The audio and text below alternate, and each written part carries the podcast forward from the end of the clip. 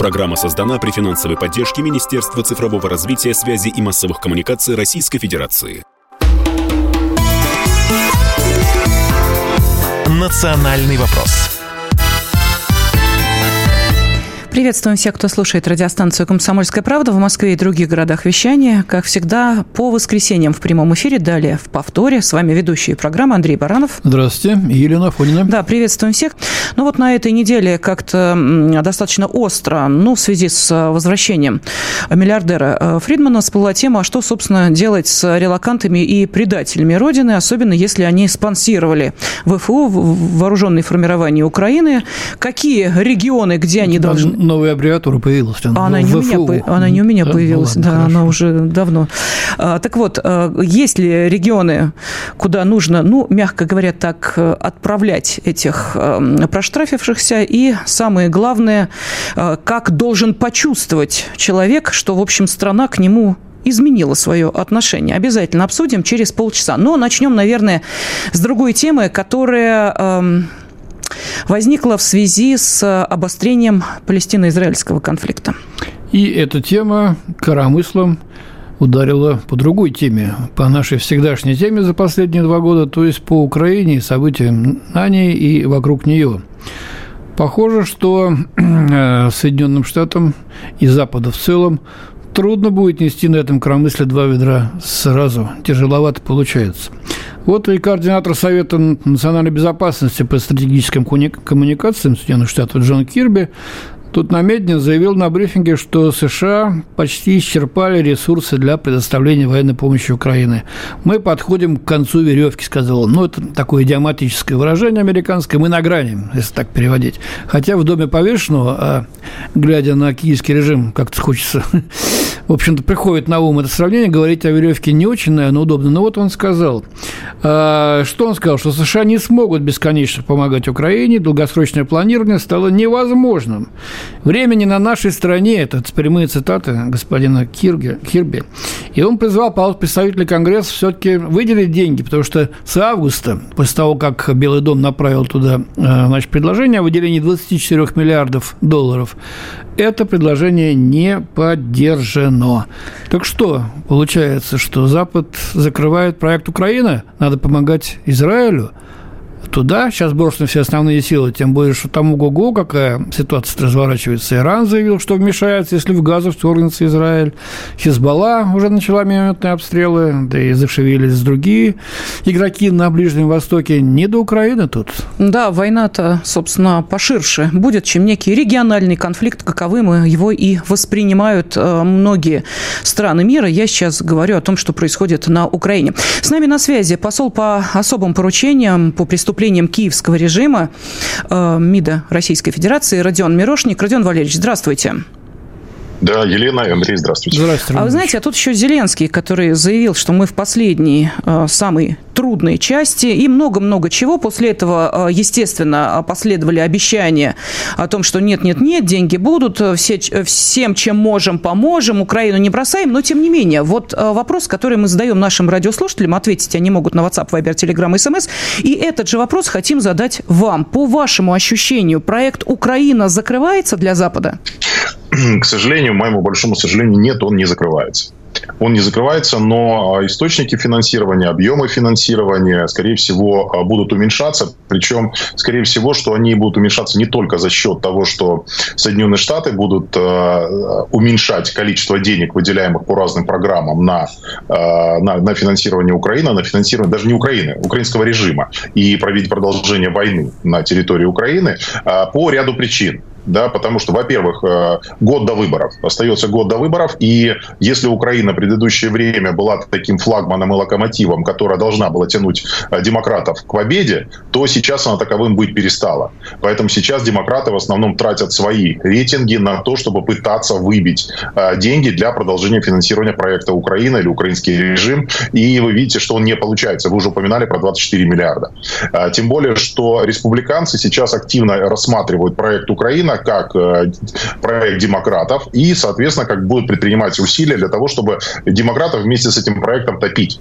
Вот, поэтому, э, потому что украинский вопрос, он на самом деле сильно интегрирован вовнутрь, э, внутри политической э, вот, политики, которая была, реализуется сейчас на территории США. Но еще немаловажный фактор, он заключается в том, что значительную сумму денег, вот по признанию Барреля, это где-то 85 миллиардов евро, были выделены Евросоюзом. И я должен сказать, что значительная часть из них выделена под давлением США. То есть именно США давила на целый ряд государств, на такие как Германия, Голландия, а вот и далее по списку, значит, и принуждая их выделять средства для того, чтобы то ли, то ли в виде непосредственно денег, то ли в виде вооружений, а которые шли на дотацию Украины. И я назову несколько цифр. Сейчас Украина в бедственном положении, потому что даже сейчас, не выделив денег, Украина испытывает уже а, сложности по закрытию, по крайней мере, социальных проектов, потому что Украине просто надо 3 миллиарда долларов в месяц для того, чтобы просто балансировать, для того, чтобы просто выходить в ноль. И сейчас вот сначала перед а, вот ну, перед этим перерывом, когда, была, когда был введен, или точнее стоял на грани прекращения финансирования э, бюджета, то есть Украиной тогда пожертвовали, но для Украины это тоже критично. То есть они не, получают, не получили деньги в сентябре, они, скорее всего, деньги не получат в октябре, и вот в лучшем случае у них перспектива где-то в середине ноября могут начаться пересмотры каких-то бюджетов, либо из резерва могут быть выделены деньги. Но тут очень неудачно для Украины появился Израиль. И вот, вот эти деньги, велика вероятность, что эти деньги будут направлены на а, либо самому Израилю непосредственно, либо на военные нужды, а, потому что ну, мы видим как минимум два авианосца, которые заходят в Средиземное море, американские. То есть это совершенно не копеечные истории, на которые будут потрачены эти деньги. Так что а, вот сейчас, когда на днях был, был, была встреча, которая проводилась Международным валютным фондом в Маракеше, и вот после этого достаточно истеричное интервью Reuters давал уже министр финансов, вот, который просто-напросто говорит, ребят, нам надо 43 миллиарда долларов на следующий год для того, чтобы просто Украина существовала и продолжала выполнять какие-то свои программы. Родион Валерьевич, э, чтобы наши э, слушатели понимали, речь идет по факту о том, что все бюджетники Украины живут на американские деньги, правильно? Э, если я вам скажу, что Украина в лучшем случае при самом оптимистичном подходе зарабатывает только где-то одну треть только одну треть, не более 30%, потому что это где-то, ну, наверное, считать где-то миллиардов 25, а вот остальные это налоги на те же деньги, которые даются э, запад, западной дотации. Это То финансовый есть, вопрос. Украина в этом году, да. Э, есть еще медийный вопрос. Вот в последнее время, еще до э, событий прошлой субботы, было понятно, что вот, кстати, в Польше сегодня выборы, там очень активно начали, значит, прокачивать тему, что нет-нет, у нас есть претензии к Украине, мы ее там не поддерживаем, много чего. Польша – это только один пример. То же самое можно привести относительно других европейских стран.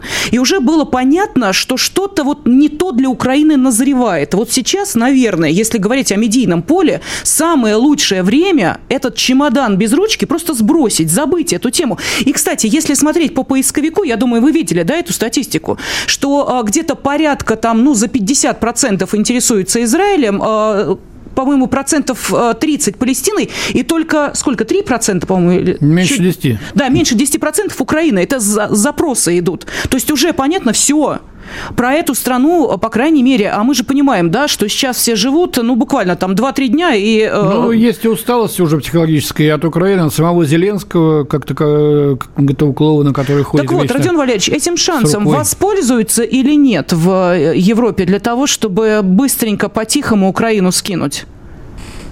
А, вот я вернусь опять же к э, Марченко, это министр финансов, он сказал такую фразу, ну, так не гарантирую точность перевода, но а, европейский, ряд европейских государств потеряли аппетит к помощи Украине. Да, то есть вот они, то есть в итоге он ну, сам констатирует то, что они выдавали все под нажимом. И а, вот а, то, что Украину сдвигают с первого места в информационном рейтинге, это говорит, это дает возможности, а, скажем, этим странам не реагировать на критику Украины.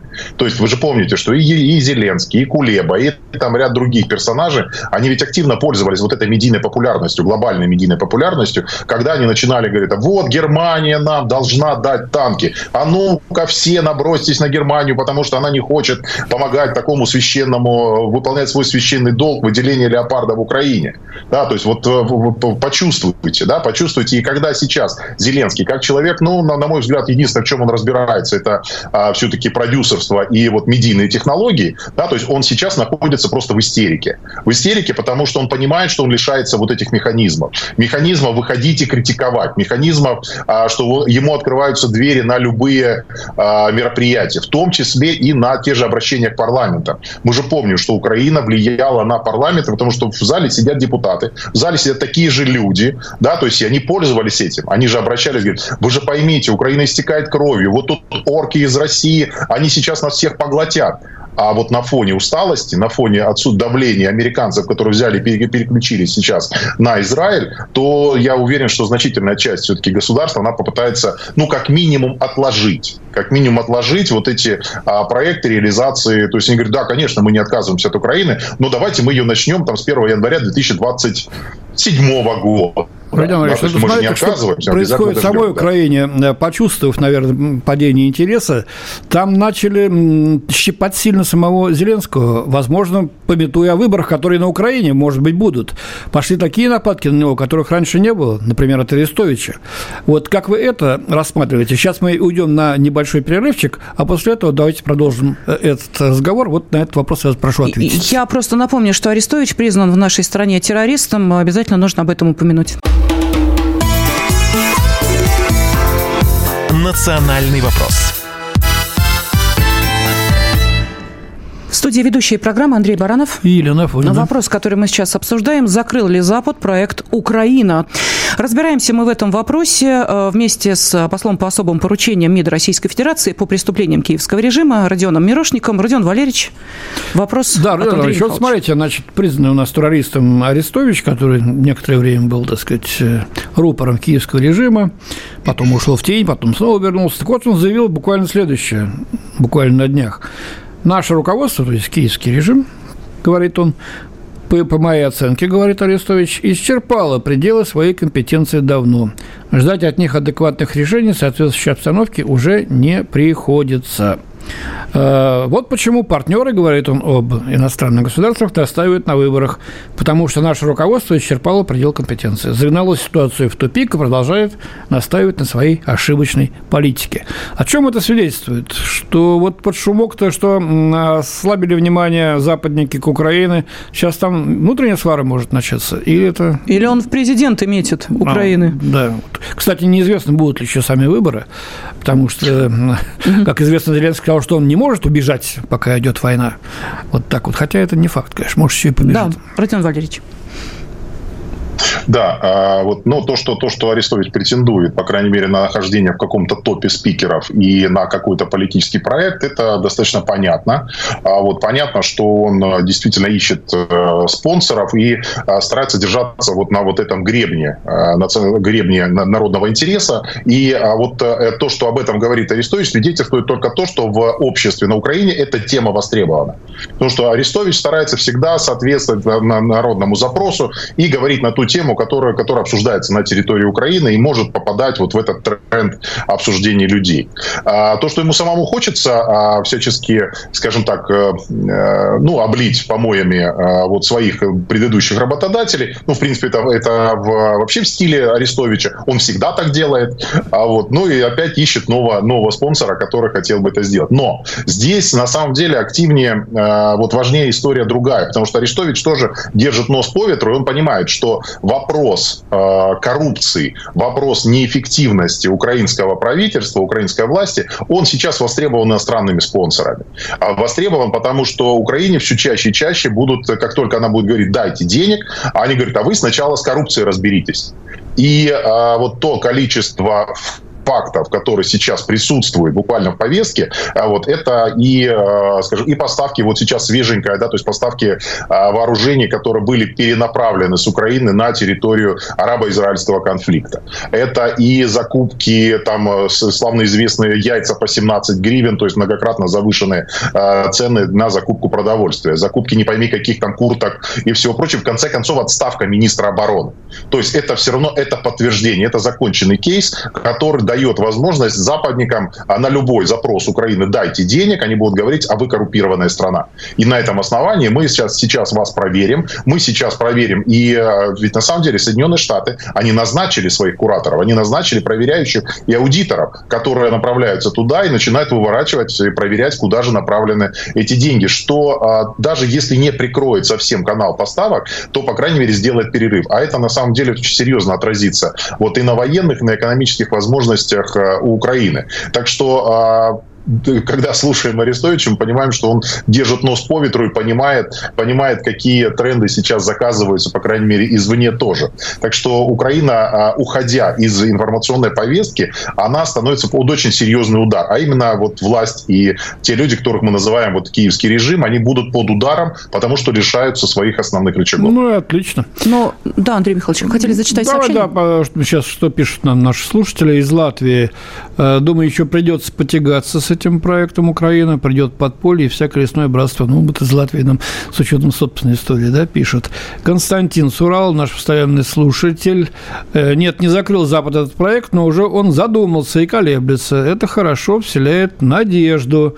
Сейчас нашим солдатам будет немного легче сломать шею этим жуликам во главе с Зеленским. А вот по поводу... Да, да, Андрей Михайлович. Ну, еще, да, одно сообщение зачитаю. Да, Пермский край. Ясно, что ручеек из долларов украинскому режиму когда-то был усох, а тем более, что кровавые трупы во главе с кровавым клоуном не отрабатывают то, что им сказали. Нам не на них надо ориентироваться и чего-то ждать, надо достигнуть своей цели СВО. Вот по поводу «будет легче». Вы знаете, есть такое мнение, но и понятно, что оно сейчас а, тоже достаточно активно так гуляет по соцсетям, а, что кошка, загнанная в угол, становится тигром. Это как бы первый вопрос, да?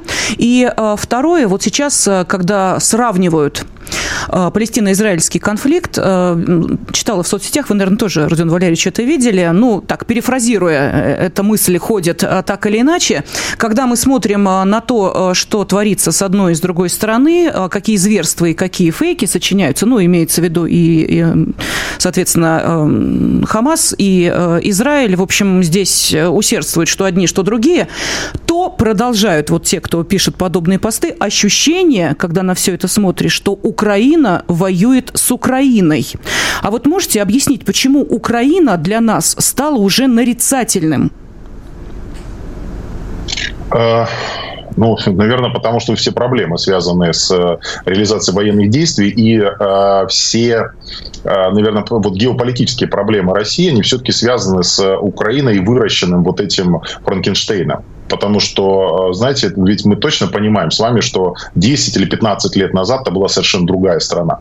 Это совершенно другие э, вот, подходы, совершенно другие декларации, совершенно другие отношения. Да, на, на где-то в подкорке шли совершенно иные изменения, шли подготовки. Да, то есть, но тем не менее на официальном уровне вот до э, государственного переворота это было другое государство, которое исповедовало совершенно другие принципы. И тогда э, Украина, Россия могла сосуществовать и строить дружеские отношения. Тем не менее, это тем, тем более, что это было подтверждено целым рядом договоров, которые были между Украиной и Россией. Сейчас это абсолютно токсично токсичное образование, а, которое очень сильно влияет на, а, вот, ну, на, и на внутреннюю а, повестку, которая есть на территории России, но и она еще является консолидирующим фактором, за которым наши враги смогли наконец-то, знаете, вздохнуть свободно и сказать, говорит, ну что, теперь мы, мы говорит, ненавидели Россию, но вынуждены были помалкивать об этом. А теперь мы вот, заявляя о том, что мы поддерживаем Бандеровскую Украину, мы всячески можем уже реализовывать вот эти свои давно копившиеся ожидания, что мы как- как-то должны нагадить быть Российской Федерации.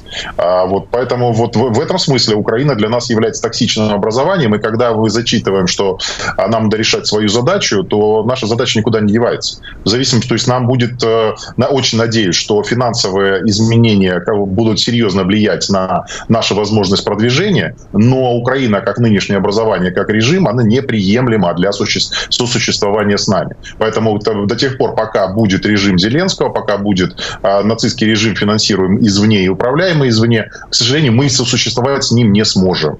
Поэтому остановиться у нас не получится.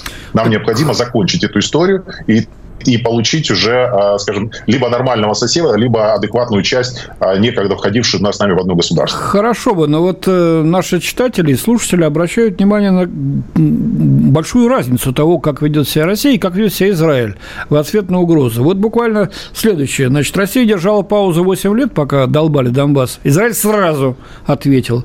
Мы, значит, СВО, Израиль – это война. Мы переговоры, не, не отказываемся от переговоров. Израиль убьем всех их лидеров в первый же день. Мы зерновая сделка, транзит газа, раздача значит, всякой гуманитарки. Израиль отключить воду, свет, газ и вообще все. Мы говорим, что у нас, собственно, не нужны нам другие какие-то большие территории. Израиль – это наша земля была, есть и будет, а ваша нет. Мы говорим, Украине – это братский народ, Израиль – это человекоподобные животные. Может, так и надо, хоть это и цинично, и ужасно, но так и надо вести себя, чтобы они знали свое место и скукожились бы сразу. Хамас уже запросил так сказать, сейчас переговоров и э, готов вернуть всех заложников, если только бомбардировки прекратите. Вот неделя прошла. Как думаете? Ну, знаете, а, аналогий тут, конечно, много находится, но а, вот с одной стороны я с вами там согласен отчасти. Отчасти потому, что, а, то есть, ну, это мое личное мнение, и я все-таки сторонник более радикальных вариантов решения проблемы, потому что, вот, собственно, выходец из Донбасса и видел все это своими глазами.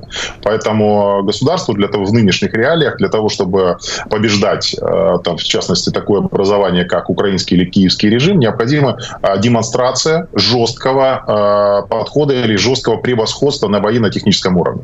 Именно вот такое. Но в второй части, Андрей, я с вами никак не могу согласиться, потому что а, Россия а, всегда придерживалась гуманитарного права. То есть никогда Россия не шла на то, чтобы издеваться над мирными жителями. Никогда не шла на то, чтобы идти на истребление. То есть совершать откровенно международные преступления, военные преступления, нарушить традиции войны. То есть мы никогда не воевали с мирными людьми. И воевать, я надеюсь, никогда не будем. Но разбираться с э, враждебным режимом, с военными подразделениями, здесь это, это обязательная история, потому что нас к этому подтолкнули. Нас подтолкнули к тому, что нам создали условия, когда мы вынуждены сами защищать свою безопасность безопасность, защищать свою независимость и а, бороться за тех людей, которые являются, по сути, нашими согражданами, соотечественниками. Вот тут а, мы, как а, значит, так, большой геополитический игрок, должны реализовывать эту историю. Но Россия никогда не следовала, не нарушала традиций, в частности, международного права. Поэтому президент, вот буквально на днях, он об этом высказывался. То есть и мы говорим о, все-таки о по-другому решить этот вопрос, иначе как при, при использовании жестких э, мер, но при этом соблюдая э, международные правила, э, увы, не получится. То есть, по крайней мере, это необходимо нам демонстрировать для наших сторонников. То есть это мы должны... Понятно, что не американцам и не британцам мы это показываем. Мы показываем это Китаю, мы показываем это Индию, мы показываем а, целому ряду азиатских, Понятно. африканских государств о том, что мы государство, которое следует правилам, следует так а, международному праву и международному гуманитарному. Спасибо большое. Родион Мирошник, посол по особым поручениям МИДа России по преступлениям киевского режима, был с нами на связи. Национальный вопрос студии ведущие программы Андрей Баранов и Елена Афонина. Мы продолжаем с вами в прямом эфире обсуждать э, темы, которые на этой неделе звучали достаточно громко. И, кстати, и одна, и вторая, вот сейчас мы к ней перейдем, так или иначе связаны с палестино-израильским конфликтом. Но если первая тема, которую мы обсуждали, это будущее Украины в свете эм, э, того, что поставки вооружения и... Эм, и денег. Да, могут быть закрыты, ну, по крайней мере... Ограничены. Ограничены, да. То вот э, вторая тема тоже вдруг неожиданно возникла в связи с тем, что э, происходит в Израиле. Э, выяснилось, что те, кто э, там э, осел, ну, скажем так, э, получил э, гражданство этой страны, но при этом еще имеет и э, паспорт гражданина Российской Федерации, почуяв неладное и решив, что нечего нам тут под бомбежками в бомбоубежищах сидеть, вдруг неожиданно купили билет не в Дубай, например, э, как э, Чубайс, а в Москву, как Фридман. Михаил Фридман, миллиардер, известный многим. Э, вместе с Петром Мамедом они в свое время достаточно большой финансовый куш отправили на помощь Украине, решив, что таким образом, в общем, украинская власть, и не только она, смилостивится и санкции, которые на них были наложены, снимут. Ну, скорее, не украинская власть, санкции на них Запад налагал. Well. А украинская они... власть должна была не трогать их активы на Украине. Кстати, вот на этой неделе тронули, национализировали. А, и, кстати, а, Фридман, если я не ошибаюсь, еще и рассчитывал на украинское гражданство. Так что Украина Он там... же из Львова, поэтому... Да, тоже так активно была замешана. Ну так вот, приехал Фридман в Москву и даже успел дать интервью изданию Bloomberg, в котором сказал, что, в общем, он здесь, ну, в Москве, то есть временно, но так-то он, как только все закончится, обратно в Израиль приедет. И вот дальше началось самое интересное, что э, тут же начали спрашивать, а, собственно, разве у нас спонсирование ВФУ уже не считается преступлением? А сначала прозвучала реплика вот пресс-секретаря президента нашей страны, что, мол, ну, он гражданин России, каждый гражданин России имеет право вернуться в страну. Потом вроде как, ну да, если были какие-то правонарушения, преступления, то да, надо наказывать по закону. И вот далее возник вопрос, а если наказывать, то как? И вот э, председатель Государственной Думы Вячеслав Володин сначала предложил отправить всех в Магадан. Как только правительство Магадана сказала, э, губернатор Магадана... Нет, говорит, нам предатели не нужны, здесь как нормальные люди, да. мы в этом не нуждаемся. Пошла вторая серия этого марлезонского балета. Слушаем Вячеслава Володина. Мы получили очень много обращений от жителей Магаданской области, которые после моего заявления просто не понимают, почему такое им мы хотим сделать наказание. Они считают, что нечего делать на территории Магадана предателям и негодяям. Их поступки низменные, подлые, но вдумайтесь, они родились в нашей стране, финансируют вооруженные силы Украины, которые наносят удары по нашим мирным селам и городам, дальше бегут в Европу, там начинают финансировать и преклоняться перед э, государствами и странами, которые им дают убежище, перечисляя деньги, заработанные гражданами России здесь, потом их выдворяют из Европы, они э, едут в Израиль, там ситуация напряженная, бросают и эту страну, которая их приняла, теперь, значит, бегут к нам назад в Россию. Понятно, что когда мы начинаем обсуждать этот вопрос, ни один регион их не хочет принимать.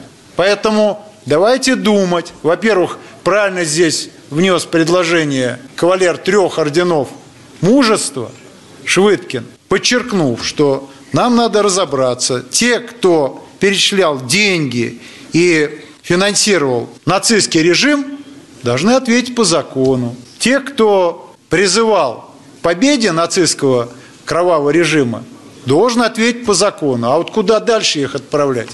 Определяй. Ну, э, это вопрос мы зададим нашему эксперту, но э, самое интересное то, что эта тема вышла на самый высокий уровень. И вот уже президент нашей страны Владимир Владимирович Путин тоже говорит об этих же самых релакантах. Одно дело нарушать закон, а другое дело нарушать какие-то морально-этические нормы в отношении своей родины. Если в сознании подавляющего большинства, не какой-то части какой-то элиты, а подавляющего большинства граждан, человек вел себя в отношении России аморально, то он, конечно, он будет это чувствовать, вернувшись сюда. А как иначе? А если это действия таковы, что нарушают действующие законы в России, то, естественно, каждый должен за это отвечать, где бы он ни находился, здесь или за границей. Ну, осталось только притворить это в, в практику. Ну, вот проведен только что опрос на уходящей неделе. Э, лично вы скорее одобряете или обсуждаете решение ряда жителей России покинуть страну после февраля 2022 года? Вот так звучал вопрос, обращенный к аудитории. Так вот, 58% респондентов ответили, что осуждают. 28% что им все равно – 6%, что скорее одобряют решение об отъезде, 4% одобряют. То есть 10% более-менее, так сказать, одобряют это решение. Больше половины, в общем-то, э, осуждают однозначно. Ну, и есть болото, которым пофигу. Уехали, не приехали, ну, ну давайте, вот такие расклады. Давайте вернемся, собственно, к самому предложению, каким-то образом обозначить не просто э, позицию общества по отношению к этим людям, но и э, э, каким-то законным путем воздействовать на тех, э, кто э, перед этим обществом проштрафился. Как? Сейчас на связи с нами адвокат-специалист по гражданскому и международному праву Мария Ярмуш. Мария Михайловна, здравствуйте. Здравствуйте. Здравствуйте.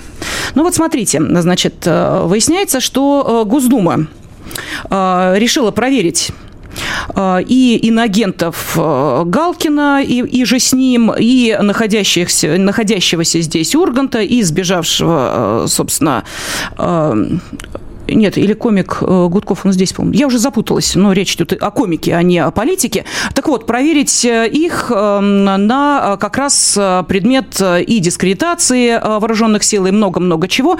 Вот скажите, пожалуйста, Мария Михайловна, что в этой ситуации точнее так, чего в этой ситуации э, нужно опасаться тем, кто попал вот в этот э, список?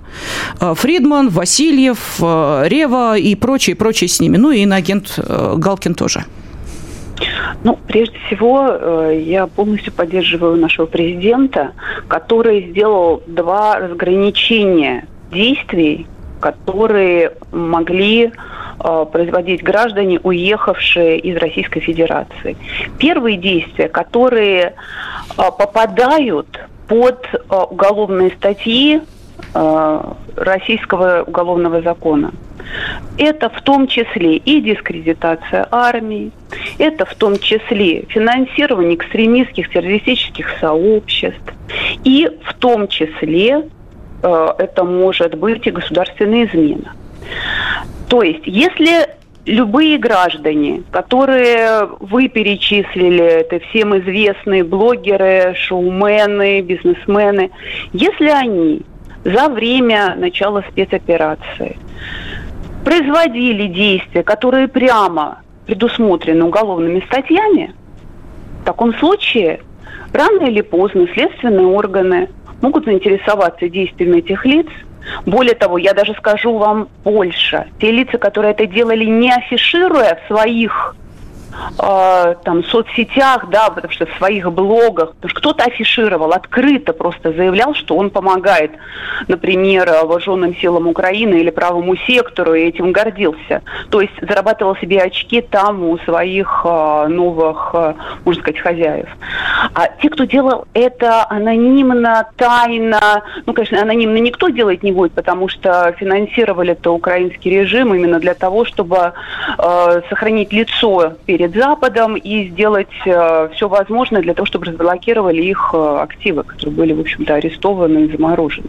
Так вот, те граждане, которые возвращаются в Россию, об этом все знают, это все, в общем-то, и СМИ сразу освещают. Так вот, украинские власти с удовольствием расскажут всем, кто чего у них финансировал. Просто ради мести, что человек взял и вернулся в Россию. Поэтому это будет рано или поздно известно нашим следственным органам. И если в их действии состав преступления был, вернутся они в Россию или не вернутся, уголовная статья обеспечена. Второе действие, другие действия, которые президент э, отсек от уголовной статьи, он сказал морально-этические нормы. То есть можно было не финансировать открыто не дискредитировать, но вести себя так, давать такие интервью или вести себя так, что другие граждане России видели, от человека исходит русофобские настроения, радость за проигрыш где-то там, когда российские войска э, на спецоперации оставляют какие-то там украинские э, там, города, да, которые были сначала э, там защищены, и потом, например, украинские силы что-то отбили, когда радуются победе, небольшой победе украинских, украинской армии, вот этих правого сектора и так далее. То есть если Уголовной статьи нет, но нравственные нормы нарушены таким образом, что россияне это не примут, потому что, естественно, все все тоже видят, все все э, слышат. Сейчас пространство открыто для всех. А я говорю, это больше касается артистов. Но это будет просто осуждение. Нет, бойкот. Это а. волчий билет, это бойкот. Почему отменяют концерты? Вы посмотрите. Ой, Мария Михайловна, сейчас спасибо вам пауза. большое. Затронули очень важную тему. Мы ее сейчас продолжим. Мария Ярмуш, адвокат, была с нами э, на связи. Вопрос студии ведущая программа Андрей Баранов. И Елена Афонина. Да, и на этой неделе как-то, знаете ли, начали завинчивать, э, закручивать, точнее, гайки и завинчивать винтики э, в отношении тех, э, на кого смотрели с недоумением, думали, интересно, а как этим людям удается оставаться совершенно безнаказанными, имея очень четкую антироссийскую позицию. И вот на этой неделе и Госдума об этом сказала, и президент об этом сказал, и было предложение, давайте всех в Магадан. Магадан сказал, зачем нам это? Но и прозвучало, собственно, предложение от президента, вот народ покажет свою э, позицию и выразит свое отношение к этим релокантам, или как их сейчас э, предложили в Госдуме называть. Андрей Михайлович, как? Э, релакантов, как называть предложили? Перебежчики. Перебежчики. А сейчас на связи с нами писатель, журналист Дмитрий Лекух. Э, Дмитрий Валерьянович, здравствуйте. Здрасте. Ну вот нам э, про уголовное это дело все понятно. Там, если что прописано, то доказательства соберут, при желании уголовное дело заведут, может быть, даже условно что-то дадут. Нас интересует вот это самое моральное неприятие, которое должен показать народ. А что, плохо показываем? А, и в чем оно должно, по вашему мнению, выражаться? Ну вот, э, на днях буквально скандал очередной разразился. Разразился с Ургантом. ГИМО. Я говорю с Ургантом, с Иваном, да. да. ГИМО, один из преподавателей пригласил его туда, значит, повеселить э, студентов. Руководство вуза об этом ничего не знало, престижного вуза, как известно, готовящего элиту нашу внешнеполитическую. Так вот, Ургант там веселил. Узнав об этом, руководство института, значит, э, э, пришло в ужас, сказало, что не давало на это санкции. Но, тем не менее, это состоялось. Студенты были веселы, Ургант был, так сказать, в своей тарелке и, и прекрасно себя вел так же, как он привык себя вести на телеэкране два года назад.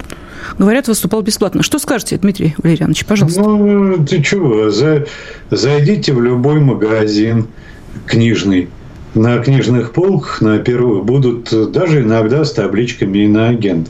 А, но тут ведь все достаточно просто. Я все время говорил, не надо бояться тех, кто дает по тапкам через Верхний Ларс или через иные пункты пропуска. Вот грибница та, которая... Понимаете, в любой сделке да, есть две стороны. Даже во взятке. Кто-то платит, кто-то берет. И делится иногда. Так вот, вот та страна, которая брала и делилась, она, конечно, по тапкам дала и через верхний Ларс, и куда подальше. А вот так, кто давала, как сидела по кабинетам, так и сидит, и никуда она, собственно говоря, не делась. И сейчас мы посмотрим, какие чудеса будут, когда у нас корпоративы пойдут э, в некоторых госкорпорациях. Вот тогда мы повеселимся. А тут же опять-таки, тут причин не, не политическая, но представьте себе, но людей бизнес, вот он уже наметил, это же не какой-нибудь там э, глава корпорации решает, а мелкий-мелкий глава департамента, и даже не глава департамента, а менеджер в отделе рекламы. И вот ему тут сваливается такое счастье, там, допустим, 200 тысяч грина на корпоратив. Но куда он пойдет? Не к вам же не ко мне. Мы ему отката не дадим. А пойдет по хорошо отлаженной, проложенной много-много лет дорожке, которая в результате все равно упрется куда-нибудь в хоромы Аллы Борисовны Пугачевой. Ну вот, э, и, а теперь если серьезно. Вот не надо бояться тех, кто уехали. Надо бояться тех, кто остались. Э, и не случайно у нас президент проводит э, в разгар специальной военной операции, эти же релоканты тут же начали возмущаться, как война идет, а он об этом говорит. Э, ключевое совещание по образованию – Потому что э, в этом сейчас наш вопрос национальной безопасности. В образовании, в культуре, в языке, во многих-многих других вещах, в осознании себя единым, там, я не знаю, там, русским, советским, постсоветским, каким угодно народом. А вот если не получается, значит, у кого-то... А, ну, что с этим делать? Э, вопрос не совсем на мою зарплату. Тоже, кстати, Путин на этот вопрос хорошо однажды ответил. И мне понравилось, честно говоря, это объяснение, которое показывает всю сложность нашей ситуации. Ему как-то задали вопрос Аксении Анатольевне Собчак. Но ему часто задают с подковыркой. Обычно, кстати, демократические журналисты, чтобы типа, ну, сейчас проколешься, на папе это, это на, ее, на еенном. А, так вот, Владимир Владимирович тогда ответил очень четко, это казалось не только Ксения Анатольевна. Ребят, все понятно, и шашкой иногда махануть очень хочется. Но, в общем, надо понимать, что таких людей, такие люди есть их 10-15%. Вот то, что меньшинство, да, там есть путинское меньшинство, и их 10-15%. А нас для такой огромной страны очень мало. Даже с новыми регионами нас всего 150 миллионов. Я как-то в Токио летел из Москвы и чуть с ума не сошел, когда над Сибирью летел. Это надо видеть, это надо понимать, и это надо ощущать. Нам эту страну обустраивать. И да, к сожалению, это вот тоже наш народ. Вот такой вот, ну да. Есть, к сожалению, и такие персонажи. Вы знаете, даже среди евреев встречаются Зеленские. Ну что ж тут поделать? Да, это интересная вот. фраза. Ну вот смотрите, кое-что все-таки меняется. Смотрите, э, Диана Арбенина, «Ночные снайперы», да, такая группа известная. У нее концерты были отменены, потом кто-то где-то кому-то позвонил, они прошли. Сейчас новый тур она, значит, вроде начала и обломилась. Начало должно, должно было состояться в Йошкар-Оле, и вот там, значит, э, местные, ну, значит, депутаты законодательного собрания и министр культуры места Константин Иванов его зовут, сказали, что концерт отменен, никаких снайперов и Арбениных из-за их позиции не будет. Вот, тут сразу кричать политические мотивы, еще чего-то. Нет, морально-этические мотивы. Так что все-таки люди есть, которые понимают, что называется, момент ну, и наверное, действуют да, соответствующим люди, образом. С одной стороны, люди такие есть. С другой стороны, вот поймите, Андрей, я честно вам скажу, я ненавижу культуру отмены с любой стороны. Что с демократической, которая, чем они в течение очень многих лет занимались и отменяли очень многих достойных и музыкантов, и артистов. Ну, далеко с примерами ходить не надо. Господи, у нас последний великий русский поэт Юна Морец была этой либеральной стратой фактически отменена. Она жива, железная бабка, и пишет по-прежнему угу. великие стихи. А, ну, так вот, ну, я и с другой стороны, честно говоря, вот эту всю красоту не очень жалую. Потому что для меня песня, э, текст, вышедший из-под пера автора, больше автору не принадлежит. Все, он уже принадлежит слушателю народу. И объединять себя. Я все время статью писал на тему, как выяснилось, э, был абсолютно прав, а вот Бродского мы вам не отдадим нашим либералам как раз писал. Поэтому я вот не очень уверен в том, что такие народные страдания, раздуваемые турбопатриотической частью общества, не всегда правильно. Подождите, подождите, но ну вы же, секунду, вы, Дмитрий Валерьянович, вы, ну вы же начали общение с нами с чего?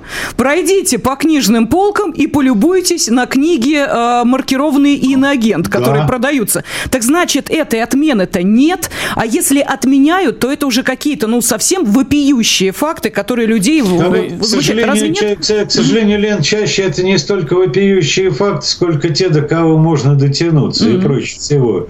А вот попробуйте в книжный магазин «Москва» зайти, где сначала автор пишет возмущенно, а потом рядом с этими иноагентами ставят его книжечку рядышком, и он уже тут же замолкает и затыкается, и не критикует больше он книжный mm-hmm. магазин «Москва».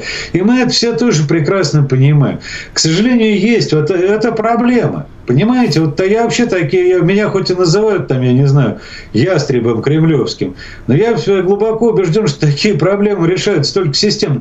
Помните, у нас в какой момент пропали анекдоты про гаишников? Ну, любимые же анекдоты были среди населения нашей огромной многострадальной страны грустных осенних осин, да? Гаишник в кустах был любимым персонажем, потом опа, и анекдоты пропали, камера повесили. Вот нам надо какие-то такие системные решения находить, а не выхватывать отдельно сидящую, стоящую там, лежащую Диану Арбенину. Отлично. А какое системное решение вы бы предложили? Уж давайте, коли вы об этом сказали. А, ну, вот я здесь согласен с Путиным. Это долгий путь, э, но я согласен с Путиным образование. Знаете, Лен, товарищ Сталин в 1948 году мечтал о четырехчасовом рабочем дне для рабочих крестьян. Это действительно, это там есть статья специальная по этому поводу. Но мечтал не для того, чтобы народ пошел дальше бухать. А параллельно строились дворцы культуры, открывались библиотеки в любом селе, открывались какие-то концертные площадки, ездили вот эти вот знаменитые э, лекторы общества знания, так удачно высменные в карнавальные ночи. Но они ездили. Вот этим вот нужно заниматься. Потому что, как выяснилось, знаете, квалифицированный потребитель в танк нифига не полезет Родину защищать, которую мы воспитывали. А полезет только то, что было, вот за счет чего, опять-таки, товарищ Сталин в этом был прав, за счет чего выиграли войну, вдумайтесь, осознанный массовый героизм, осознанный. А для этого нужно думать. И вот нам сейчас нужно, нужно новое умное поколение, не тыкающее пальцами в смартфон и думающее, что оно от этого умнеет, а умеющее думать. Вот, к сожалению, вот думать это, это трудно, думать, так же как и работать. Да. А вы заставляете думать и работать. А я нажал на смартфон и все получил.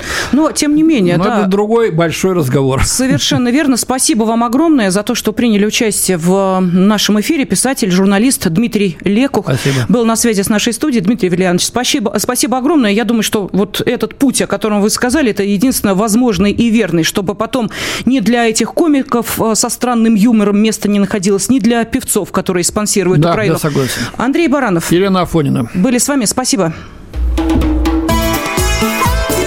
Национальный вопрос. Программа создана при финансовой поддержке Министерства цифрового развития, связи и массовых коммуникаций Российской Федерации.